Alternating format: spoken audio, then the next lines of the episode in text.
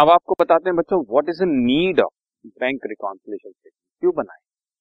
Basic तो meaning नहीं समझ में आ जाता है कि क्यों बनाए। बाकी फिर, एक बड़ी सिंपल सी बात है, मैं कैश बुक मेंटेन कर रहा हूँ बैंक वाले पासबुक मेंटेन कर रहे हैं, दोनों अगर बैलेंसेस टैली होते तो कोई प्रॉब्लम नहीं। लेकिन बैलेंसेस टैली नहीं होते हैं तो एक तो नीड यही होगी कि बैलेंस टैली क्यों नहीं हो रहा रीजन तो पता लगे। अब रीजन में बड़ी सारी चीज़ें होती हैं। हो सकता है कि कैश बुक का बैलेंस और पासबुक का बैलेंस जो सेम नहीं होता, इसका कोई फ़ायदा हमारा कैशियर या मैनेजर या हमारा कोई एम्प्लॉय उठा रहा हो। अब उसको पता है मान लो मिस्टर ए मेरे एम्प्लॉय हैं, उनको पता है कि बैंक रिकन्सिलेशन स्टेटमेंट जब तक नहीं बनेगी, तब तक कैश बुक का बैलेंस डिफरेंट चलेगा पासबुक का बैलेंस डिफरेंट चलेगा। अब जब वो बैलेंस डिफरेंट चलेगा तो बीच में से वो अपना कुछ सिस्टम सेट कर लेते हैं। मैंने उनको कुछ बैंक में डिपॉजिट कराने के लिए दिए एक लाख रुपए, उन्होंने डिपॉजिट करा दिया सिर्फ़ eighty thousand rupees twenty thousand उन्होंने सोचा, जब बैंक रिकॉन्सिलेशन स्टेटमेंट बनेगी, तब पता लगेगा ना। तो बीच में दस पंद्रह दिन के लिए तो गोल गोल कर सकते हैं हम लोग। इसी तरह से कोई चेक मैं डिपॉजिट करने के लिए देता हूँ चेक लेकर अपनी पॉकेट में घूमते रहते हैं। और मुझे कहते हैं डिपॉजिट करा दे। तो बड़ी सारी और चीज़ें हैं जिसका फ़ायदा उठाया जा सकता है, क्योंकि दोनों बैलेंसेस टैली नहीं करते। तो एक तो रीजन पता होने चाहिए।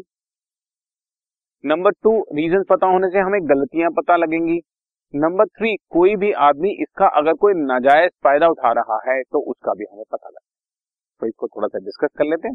आओ देख लेते ब्रिंग्स आउट एरर्स कमिट इधर इन द कैश बुक और in the bank statement bank statement में या कैश बुक में जितने भी एरर्स हैं, गलतियाँ हुई हैं, हो सकता है मैंने कोई एंट्री गलत कर दी हो, दस हज़ार को एक लाख लिख दिया हो या दस हज़ार को एक हज़ार लिख दिया हो। या पासबुक में कोई मिस्टेक हो गई हो? मिस्टर संजय का मिस्टर संजय अकाउंट में कर दिया गया।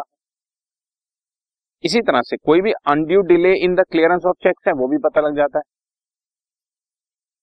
मैं आपको एक सिंपल पर्सनल मैटर बताता हूँ कि बेसिकली आपने आज एक पैसा डिपॉजिट कराया और उस पेन स्लिप पर कुछ भी लिखना भूल गए। अपना अकाउंट नंबर लिखना भूल गए, या अकाउंट नंबर प्रॉपर नहीं था, या फ़ोन नंबर लिखना भूल गए, या कस्टमर आईडी लिखना भूल गए, या कुछ भी और। जिसकी वजह से बैंक वालों ने वो चेक आपके अकाउंट में डिपॉजिट ही नहीं किया। आप सोच रहे हैं कि आपका अकाउंट में पैसा डिपॉजिट हो गया है, लेकिन बेसिकली वो बैंक में डिपॉजिट ही नहीं हुआ। तो आपने एक महीने बाद या दो महीने बाद जब उस चीज़ को चेक किया या तीन महीने बाद जब उस चीज़ को चेक किया बैंक रिकॉन्सिलेशन स्टेटमेंट बनाने के बाद तो आपको इमीडिएटली वो भी एक चीज़ हाथ में आ जाएगी। अगर बैंक रिकॉन्सिलेशन स्टेटमेंट नहीं बनाओगे तो बच्चों को पता ही नहीं लगेगा। ठीक है ना? तो अनड्यू क्लियरेंस ऑफ़ चेक पता लग जाती है। रेगुलर रिकॉन्सिलेशन से हमेशा एम्बेजलमेंट रोकी जाती है। एम्बेजलमेंट का मतलब वही। हिंदी में बोलूँ तो जो कैश का घपला हो रहा है, वो सब चीज़ें रोकी जाती है। और reconciliation always helps the management to verify the accuracy of books कि हमारी बुक्स ठीक तरीके से मेंटेन हो भी रही है या ये सारी चीज़ें होती हैं जिसकी वजह से हमारे को ये पता लगता रहता है। ठीक है? कुछ रीजन ऑफ़ डिफरेंस और बता रहता हूँ आपको। कुछ तो बच्चों डिफरेंसेस ड्यू टू टाइमिंग्स होते हैं, जिसमें हमारा कोई रोल नहीं। जिसमें हमारा कोई रोल नहीं। जो सिस्टम की वजह से होता मैंने आज बैंक में चेक जमा कराया, लेकिन मेरे बैंक अकाउंट में वो पैसा पहुँचने में तीन दिन लगेंगे। ना इसमें मेरी मिस्टेक ना बैंक की, ना सिस्टम की। ये तो टाइम लगना ही लगे लेकिन वो तीन दिन जब तक बैंक का बैलेंस वो अकाउंट में पैसा नहीं पहुँचा, तब तक कैश बुक का बैलेंस और पासबुक का बैलेंस टैली नहीं होता। तो ये तो कुछ डिफरेंसेस हैं जो due to timing cheques issued but not presented मैंने लोगों को चेक काट कर दिए, लेकिन लोग अभी तक बैंक से पैसा लेने नहीं पहुँचे। इसमें किसी को कोई कसूर तो नहीं है, ना बैंक का, ना मेरा। मैंने एक लाख के चेक काट दिए, अपना बैलेंस दस लाख से रिड्यूस करके नौ लाख शो कर दिया बट उस एक लाख में अभी बीस हज़ार वाले चेक लेने पहुँचे हैं, बाकी अस्सी हज़ार लेने नहीं पहुँचे। कोई तीन दिन बाद पहुँचे, कोई सात दिन बाद, कोई बारह दिन बाद। तो मैं क्या कर सकता हूँ? तो ये तो टाइमिंग का इसी तरह से cheques deposited into bank but not yet clear वो मैंने अभी बता दिया कि बैंक में चेक डिपॉजिट होने में दो तीन दिन लग जाते हैं कभी कभी अब उसमें ना मेरा कसूर है ना बैंक ठीक है? तो ये तो ड्यू टू टाइमिंग डिफरेंसेज है। अब कुछ ऐसे ऐसे रीजंस हैं बच्चों transaction recorded by bank not recorded in the cash book cash book में पता ही नहीं जैसे बैंक वालों ने बैंक चार्जेस काट लिए बच्चों, हमें पता ही नहीं, हमें तो तब पता लगेंगे जब बैंक स्टेटमेंट आएगी। या बैंक वालों ने इंटरेस्ट दे दिया है।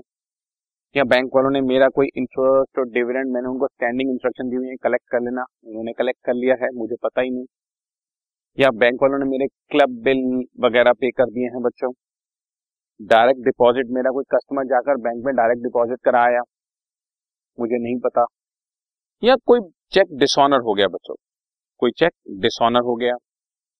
तो इन दैट केस बेसिकली जब तक वो मैं बैंक स्टेटमेंट या बैंक पासबुक कंप्लीट नहीं करूँगा, तब तक मुझे नहीं पता लगेगा। तो ये वो चीज़ें हैं जो ट्रांजेक्शन बैंक वाले पहले से रिकॉर्ड करके रखते हैं, लेकिन not recorded in cash book होते हैं बच्चों।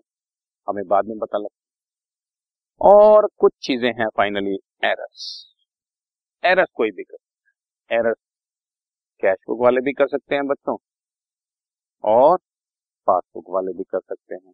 तो इस वजह से एरर्स किसी भी वजह से हो सकते हैं, और ओमिशन का मतलब तो आपको पता ही है, कुछ चीज़ें छूट गई हैं हमसे तो ये भी रीजन हो सकता है। ठीक है? तो ये कुछ रीजन हैं, जिसकी वजह से कैश बुक का बैलेंस पासबुक के बैलेंस से टैली नहीं करता और हमारे को रिकॉन्सिलेशन स्टेटमेंट बनाने की ज़रूरत पड़ती right this podcast is brought you by Hubhopper Shiksha Abhiyan अगर आपको ये पॉडकास्ट पसंद आया तो प्लीज़ लाइक शेयर और सब्सक्राइब करें और वीडियो क्लासेस के लिए शिक्षा अभियान के यूट्यूब चैनल पर जाएँ।